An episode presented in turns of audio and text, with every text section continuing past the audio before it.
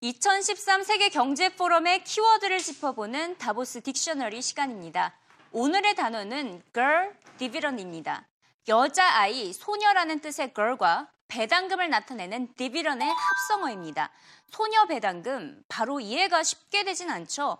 자, girl dividend, 바로 girl, 여자아이들이 교육에 투자를 하면 디비런 마치 주식 투자자들이 받는 배당금처럼 얻을 수 있는 경제적 이익을 뜻합니다.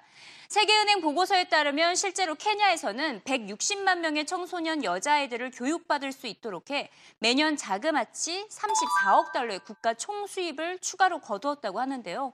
2013 다보스 포럼에서도 이러한 경제적 효과에 주목하며 여자 아이들의 교육에 대한 투자를 늘리기 위한 논의가 있었습니다. 오늘의 다보스 딕셔너리 걸 디비런드에 대해 알아봅니다.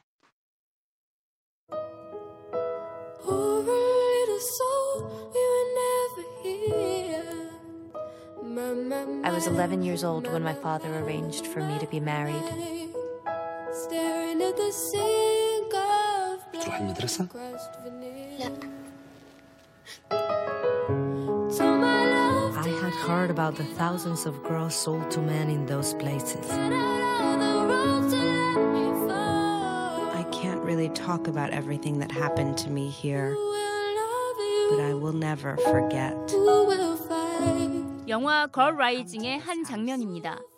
이 영화는 미국 주요 회사들의 기금으로 제작된 다큐멘터리 영화인데요.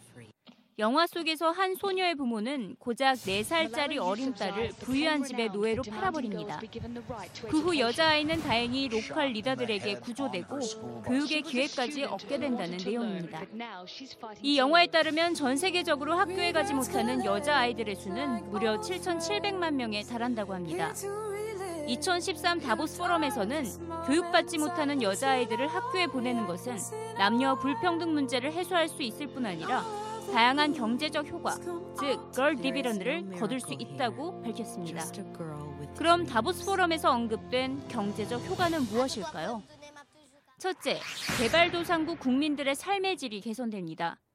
저개발 국가에서의 아동 강제 결혼은 사춘기 소녀들의 건강과 삶에 부정적인 결과를 가져옵니다.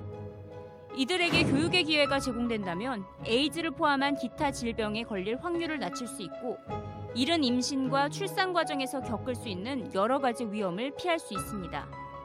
둘째, 여성들의 사회 진출 기회의 폭이 넓어집니다.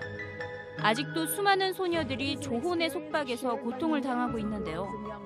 방글라데시의 18세 이하 조혼율은 66%에 이르며 이 중 20%는 15세 이전의 어머니가 됩니다.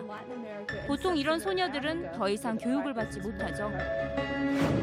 하지만 교육을 받게 되면 자신의 권리에 대한 이해도가 높아지면서 여성들도 사회 능동적 주체가 됩니다. 셋째, 가파른 경제 성장이 가능합니다. 어려운 처지에 있는 소녀들은 교육을 통해 더 높은 임금을 받는 직업을 얻을 수 있습니다. 이는 곧 지역 사회에까지 분배가 되는데요. 다보스 포럼에서 논의된 바에 따르면 학교 가는 여자아이들의 비율이 연간 1% 늘면 GDP가 3% 증가합니다. 더불어 개인 수입 또한 10% 늘어나는 것으로 나타났습니다. 이 같은 경제적 파급력을 안겨주는 걸 디비런드가 과연 국가 경쟁력을 강화할 수 있는 방안이 될지 주목해야겠습니다.